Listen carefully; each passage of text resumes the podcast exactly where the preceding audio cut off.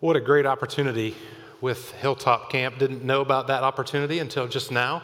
Um, so, what a great opportunity. I would love, and I know maybe this isn't my spot, but I'll say it anyway because I have the microphone and you don't. Um, I would love to see Sherwood Oaks just knock $20,000 out of the park for the Dollar Club. Um, I, I, think that's something that we could do above and beyond what we're already doing, and it would be great if, if you would consider being a part of that this morning. And uh, we could just say to Hilltop, we got that covered. We'll take care of that for you. So that would be an awesome opportunity for Sherwood Oaks to bless the people of Ukraine through our camp at Hilltop. So we'd love for you to consider doing that. You can do that uh, in the lobby at the boxes. You can do it at the boxes here. You can also go to socc.org/give um, to do those things as well. So just would love to see us knock that out of the park. So I'm not sure when it happened. Um, it's funny how sometimes when things happen in your life, there's a specific moment, a day, a, a, date that lands on the calendar, and you know this is the point at which this started. For me, I don't know what, when it was that it started. Um, we were preparing to move to Bloomington last summer in July, and sometime in the midst of that, I hurt my back. And at first it wasn't bad. It just began to bother me a little bit at a time. But we were preparing, as we were preparing to move, um, we decided that uh, as the movers came and, and packed up all of our belongings, they pack about 99% of what you own and are putting it into the car. We decided in the midst of that that we would camp in our house that we were living in at the time as we began to prepare to turn our townhouse back over to the landlord that owned it that we were renting from. We knew we were going to stay for a little bit of time because we needed to, to clean and get things sorted out and organized and that kind of thing. And and when you're moving and you're using professional movers, they don't always take everything. And so there's always some things that they wouldn't take. And so we decided in the midst of that moment that we would pack up the things that they wouldn't take and we would camp in our house in Virginia as we prepared to move here. And we knew there would be a gap in time where until our things arrived here, we would be without our things here. And so we were going to camp there and we were going to camp here. We were going to pack up our clothes and our essentials and the things that they wouldn't take and the cat and the things that didn't go into the moving truck. I tried to get the cat in the moving truck, but they wouldn't take her. And we decided we would camp here. And what camping looked like was we had a queen size air mattress that we were going to sleep on, and our kids, we had inflatable mattresses we were going to sleep on. And during that time, as we began the transition here to Bloomington, I went out for a run in the morning. And I'd done this regularly, but when I came back from my run, something was different. And I couldn't really put my finger on what it was, but over the next couple of days, my back began to hurt. Like, really, really hurt.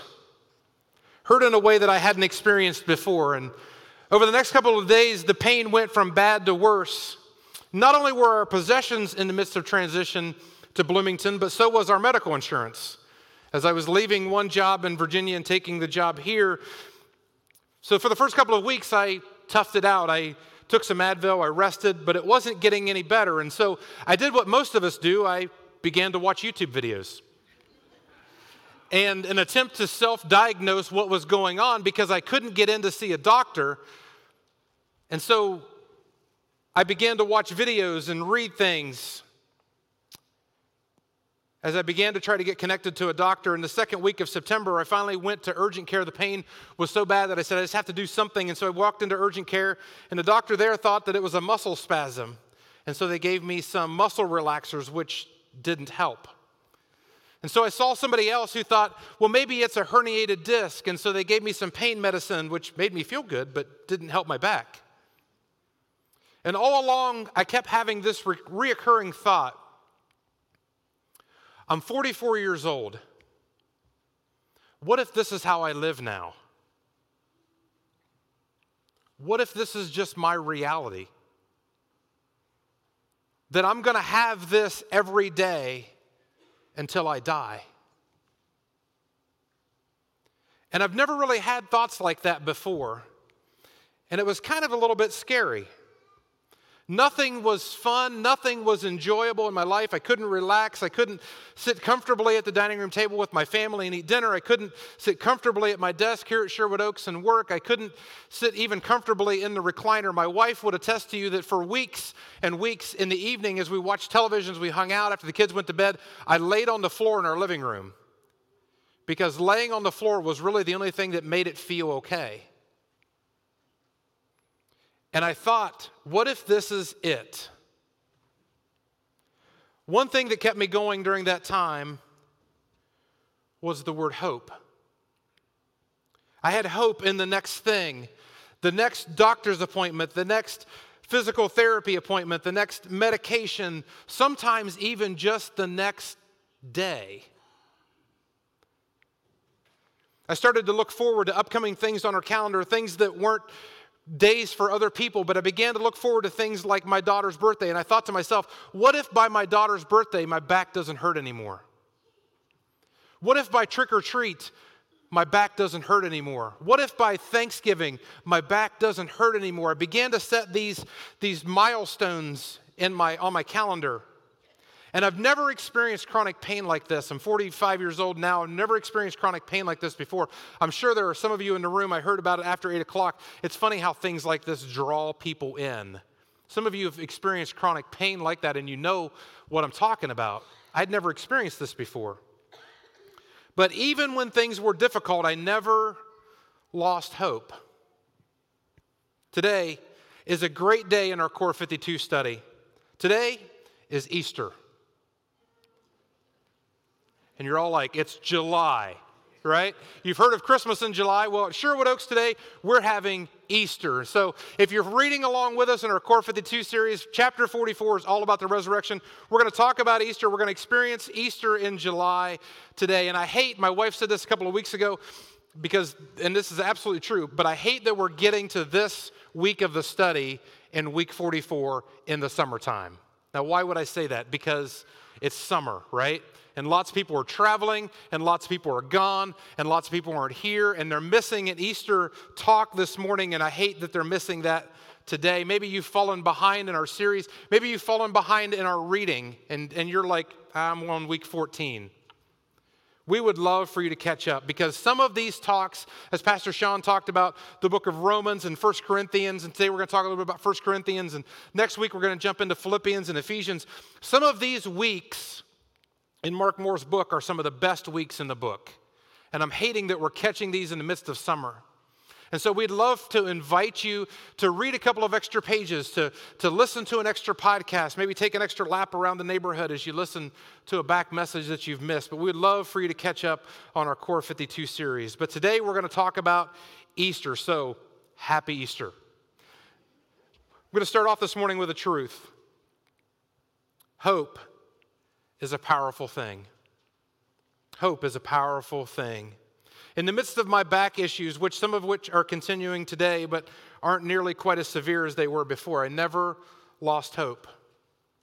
In 1945, just a few short months after his marriage, a doctor and psychologist named Viktor Frankl in Vienna, Australia, and his family were sent to a concentration camp in, in Nazi Germany. His father would die there of starvation and pneumonia. In 1944, Frankl and his remaining family members were sent to Auschwitz, where his mother and brother would be murdered along with nearly 1.1 million people. Frankl would later write a book in 1946 entitled In, in Man's Search for Meaning, in which he would chronicle his experiences as a prisoner in those concentration camps.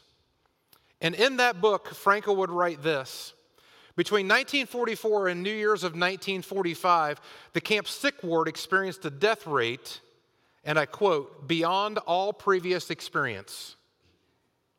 Not due to food shortages or worse living conditions, but because the majority of prisoners had lived with the naive hope that they would be home again by Christmas. When this hope was unmet, the prisoners found no reason to continue holding on. They had nothing to look forward to. When a mind lets go, so does a body. According to Frankl's observation, he continues regarding the higher death rate after Christmas, hope is a choice. Hope, it appears, is capable of sustaining life.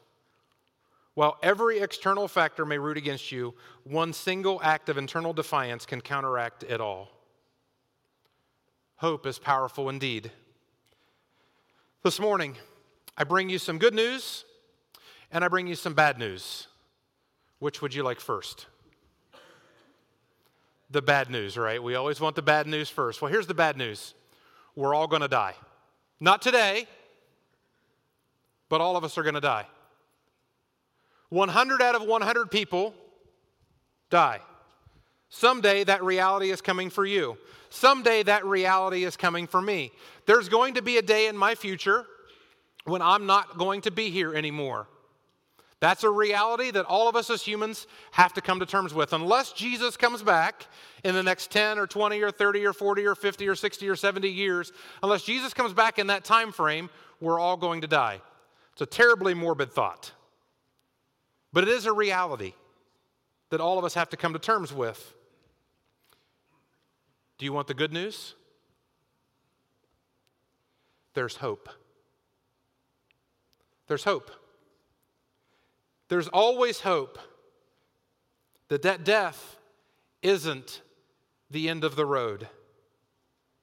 If you've got a Bible this morning or a Bible app that you'd like to use, we'd love for you to, to open up to John chapter 11. We're going to camp out a little bit there in John chapter 11. As Pastor Sean talked about a couple of weeks ago, um, if you're following along with us in the YouVersion Bible app, this morning's outline is online. You can find it uh, if you go to socc.org slash online. You can find it. It's right there in the YouVersion app. You can follow along with all the scriptures and, and, uh, and the points and that quote from Viktor Frankl from a few moments ago. We'd love for you to do that if that's something that you would like to do.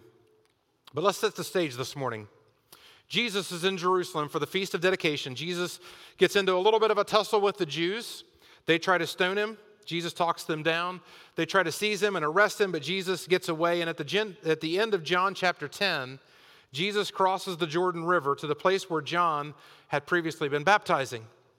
And we don't know how long Jesus was there. The, the Gospels are kind of a little bit funny in how they tell the story sometimes. They don't always line things up with dates like we would prefer. We don't know how long he was there. But at some point while he's there, Lazarus, his friend, gets sick. And Lazarus is the brother of Mary and Martha. And he's just a few miles down the road in Bethany. But Jesus decides, strangely, for whatever reason, to stay. And he doesn't go to Bethany as he's been asked to come. And in the meantime, Lazarus dies. And there's a conversation between Jesus and his disciples, and they talk about why it is that they're not going, and they talk about whether they're going to go and, and why they're going to go. And we're not going to necessarily get into that this morning. But they eventually decide to go. And Jesus and the boys head down to Bethany. And when he arrives, Lazarus has been dead for four days. Now, four days is important. The Jews believed that for three days after a person died, the soul didn't really depart from the body. That it kind of hung around, it kind of waited in hopes that maybe it would be able to be reunited with the body. And as, as, as, uh, as Bar Kappara says, that on the fourth day, the, the, the, the, the soul would see that the face, the color of the, of the face of the dead person had changed and it would finally leave. And so Lazarus is, in the words of the Munchkin Coroner, not merely dead, he is most sincerely dead, according to the Jews. His sisters, Mary and Martha, are just a little bit frustrated with Jesus for obvious reasons. Mary maybe, have, maybe may have been so upset with Jesus that she wouldn't even come to see him. And so it sets up this interesting conversation between Martha and Jesus. Look at John chapter 11, verse 21. Martha says this to Jesus Lord, if you had been here, my brother would not have died. A pretty pointed statement. But even now, I know that God will give you whatever you ask. First, Mary takes Jesus to task for being late, as only Martha can do. Sorry. Martha takes him to task. But then she leaves the door open just in case Jesus might want to do some of that walking on water, feeding the 5,000, raising somebody from the dead razzle dazzle that he sometimes does. If you had been here, my brother would not have died. But if you'd like to do something about that, we'd be okay with that. Look at what Jesus says in verse 23. Jesus tells her, Your brother will rise again. Not a very comforting statement, not a very encouraging statement. Don't try that one at the next funeral that you attend. Martha reminds us of what we all know in verse 24. Look at this. Yes, Martha says, He will rise again when everyone rises at the last day. There are moments in the Bible where I wish I could see it rather than just reading it. As I'm sure some of us do, I'm a visual person. I wish I could just, I don't know, I want to I want to see it. I'd like to see facial expressions, I'd like to see mannerisms, I'd like to see how Jesus handled this.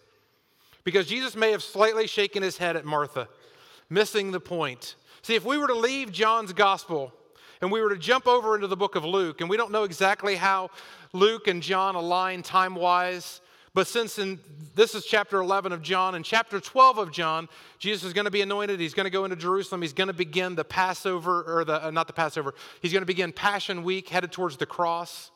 We can relatively speak with confidence this is towards the end of his ministry. So maybe Martha's aware of what happened to the widow's son in Luke chapter 9. Maybe Martha's aware of Jesus raising Jairus' daughter in Luke chapter 8. And so, most certainly, those happenings are in the past. Maybe that's what she's looking forward to. Maybe Jesus will do that again. Look at verse 25 and 26. Jesus tells her, I am the resurrection and the life. Anyone who believes in me will live, even after dying. Everyone who lives in me and believes in me will never, ever die. Hope. Did you see it? Right there in that verse? Did you see the hope that Jesus brings to all of us right there in John chapter 11, verses 25 and 26? Jesus says, I am the resurrection and the life. Not just I am the resurrection. See, Jesus brings us hope hope for life after death and hope for life before death. See, a few verses later, Jesus would say in John chapter 14, I am the way, the truth, and the life.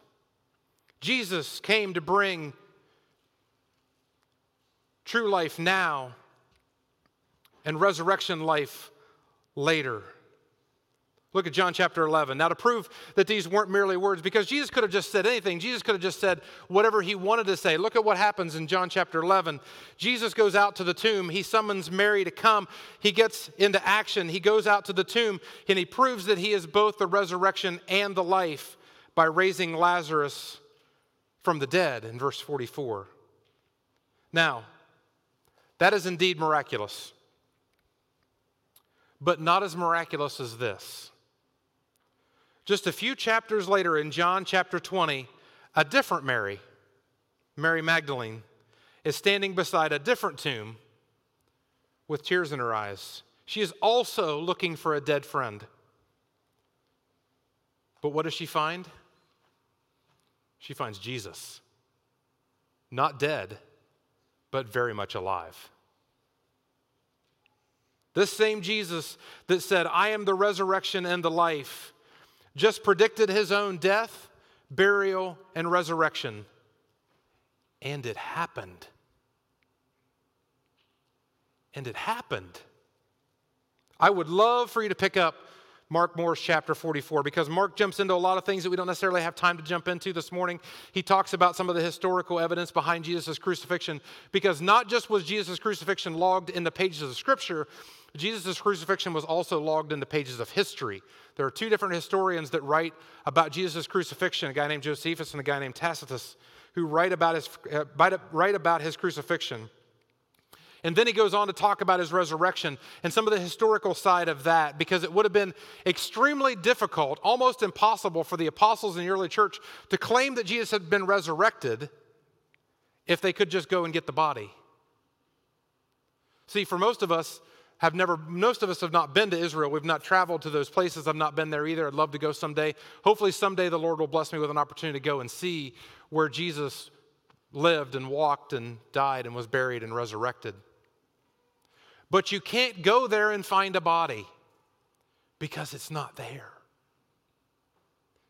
And Jesus and his followers, or Jesus' followers, they, they said, This guy is alive. This guy has raised from the dead. And he appeared to people, to Simon and John and the 10 disciples, minus Thomas. And then eight days later with Thomas. And later by nearly 500 people. If Jesus hadn't been resurrected, then why couldn't the Pharisees just produce a body and end the conversation? Game over, it's all done. But Jesus wasn't dead. He, hadn't been ra- he had been raised, and he wasn't there. Some of what John 11 and John 20 may have been in the back of the Apostle Paul's mind as he opens 1 Corinthians chapter 15. Listen to, listen to Paul's words in 1 Corinthians chapter 15. I passed on to you what was most important and what has also been passed on to me. Christ died for our sins, just as the scriptures said, that he was buried and was raised from the dead on the third day, just as the scriptures said. He was seen by Peter and then by the 12, and after that, seen by more than 500 followers of his followers at one time, most of whom are still alive, although some have died. Then he was seen by James later by, the, by all the apostles, and last of all, as though I'd been born at the wrong time, I also saw him. See, Paul's lining up all these people in 1 Corinthians who, because the Corinthians, some people in Corinth were saying, Jesus hasn't been raised, Jesus hasn't been raised, Jesus isn't really alive. Are you sure Jesus is alive? I don't think Jesus is really alive. And so Paul's going, hey, no Peter? He's seen him. How about Thomas? How about Andrew? These guys have all seen him. Some of these guys are gone by this point in, in church history. Likely James, Jesus' brother, is gone, but the Apostle James is still alive. These people have seen the resurrected Jesus. And some of the people in Corinth were living in a hopeless place without the resurrection. Look at what Paul says in verses 13 and 14. For if no if, for if there is no resurrection from the dead, then Christ has not been raised either. And here's our core verse for the week, verse 14.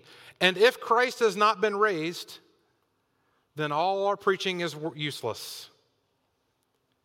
And your faith is useless. What a hopeless place to be. And if that wasn't the most hopeless place, Paul goes on to write in verse 19, and if our hope in Christ is only for this life, then we are to be pitied more than anyone else more than anyone in the world. But that isn't the end of the story, is it? Because Paul goes on to write verse 20, but in fact, Christ has been raised from the dead. Now, why could Paul say that? Because he saw him with his own eyes. The resurrection was real. There's hope. Paul goes on to write at the end of chapter 15 Death has been swallowed up in victory. He says, Where, O death, O death, where is your victory? O death, where is your sting? For sin is the sting of death, and the law gives, it, gives sin its power. And then verse 57 But thank God, He gives us victory over sin and death through our Lord Jesus Christ. So, happy Easter in July. So, what do we do with this this morning? Let me give you a couple things before we, before we head out of here today. The first thing is this we would love to invite you to begin a relationship with Jesus, the risen Savior Jesus. I don't know where you're at this morning. I don't know where you are in terms of your relationship with Christ. But if you're outside of a relationship with Christ, we would love to invite you into a relationship with Christ. We talked about resurrection. Everybody gets one. For those who are Christians, you get two. And we would love to love to love to help you have that resurrection. That if you don't have a relationship with Jesus, we'd love for you to step across the line and step into the baptistry like we did at 8 o'clock, at the 8 o'clock service, and be buried in the waters of baptism and raised to newness of life. That's what baptism is. That's why we do baptism. It's a remembrance of Jesus' death, burial, and resurrection. And if you're here this morning and you're not in a position in a relationship with Jesus, after I'm done here this morning, we're going to sing, we're going to take communion, we're going to do our response time. There are going to be people around the room with green, with green lanyards on. We'd love for you to approach one of them and begin a conversation about what it means to start a, relationship with Jesus. And if walking forward or talking to somebody in person isn't your thing, or you're joining us online this morning, we'd love for you to text the word baptism to the number that we used earlier, that 814 or 812 324 8644 number that, that, uh, that we mentioned earlier. And when you do that, you'll begin a conversation with a staff member here at Sherwood Oaks about what it means to, to be baptized and, and how you can do that. We'd love for you to do that this morning. Maybe you've already done that. Maybe this morning you just need to be reminded of the hope that you have. This morning, we don't want you to lose sight of that hope. See, life gets in the way sometimes. Stuff piles up. Life piles up. Pain piles up. Stuff piles up. Bills, worries, difficulties, sicknesses, sadness. It all begins to pile up. And what happens is we begin to lose sight of the hope that God has called us to, of the hope that we have in Jesus, of the hope that there's something more to this life than just living and dying and paying taxes. And maybe in this room this morning or watching online, you said, Today will be my last day. Don't let today be your last day. Reach out to someone for prayer this morning in this room. Those people around the room that have green lanyards would love to pray with you. There's somebody online worshiping with you who's, who's listening to you online or talking with you online, if you, if you need some help this morning, we'd love for you to type that into chat. We'd love to connect with you. Don't let today be your last day. If you're struggling today, be encouraged. Hang on. Ask for help. Start a relationship with Jesus. Keep sight of the hope that God has called you to. And maybe this morning you just need a reminder to share the message of hope with someone in your life. Maybe you know someone who's struggling. Maybe you need to schedule a coffee. Maybe you need to schedule a lunch. Maybe you need to swing by and visit with somebody in your life that you know is struggling. Maybe take a few moments this week and encourage them. Maybe just make a phone call or send a text. Maybe you need to sit down with them and listen to them and cry with them and pray with them and point them back to the hope that we have in the resurrection of Jesus who defeated death. Maybe you don't specifically know somebody, but you want to just share it with people that you know. It's always amazing to me how the Holy Spirit leads people to digital resources. Maybe if you're watching online today, you just hit the share button and share this service with somebody.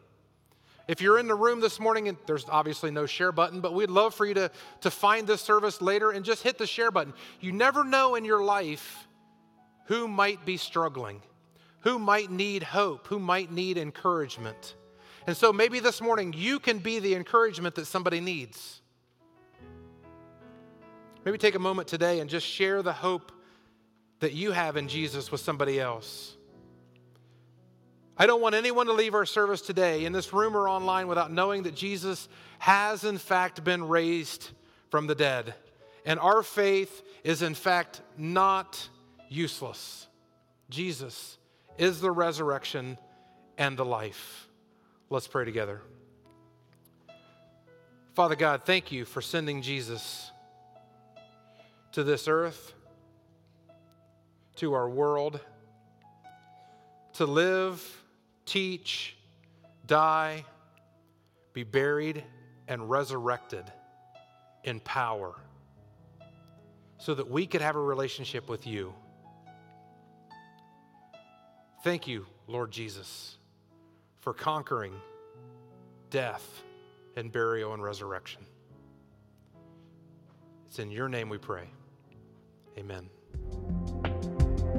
Thank you for watching this message from Sherwood Oaks Christian Church. Did you know you can view any message from the past six years at socc.org/messages? You can also view complete worship services from the past month at socc.tv.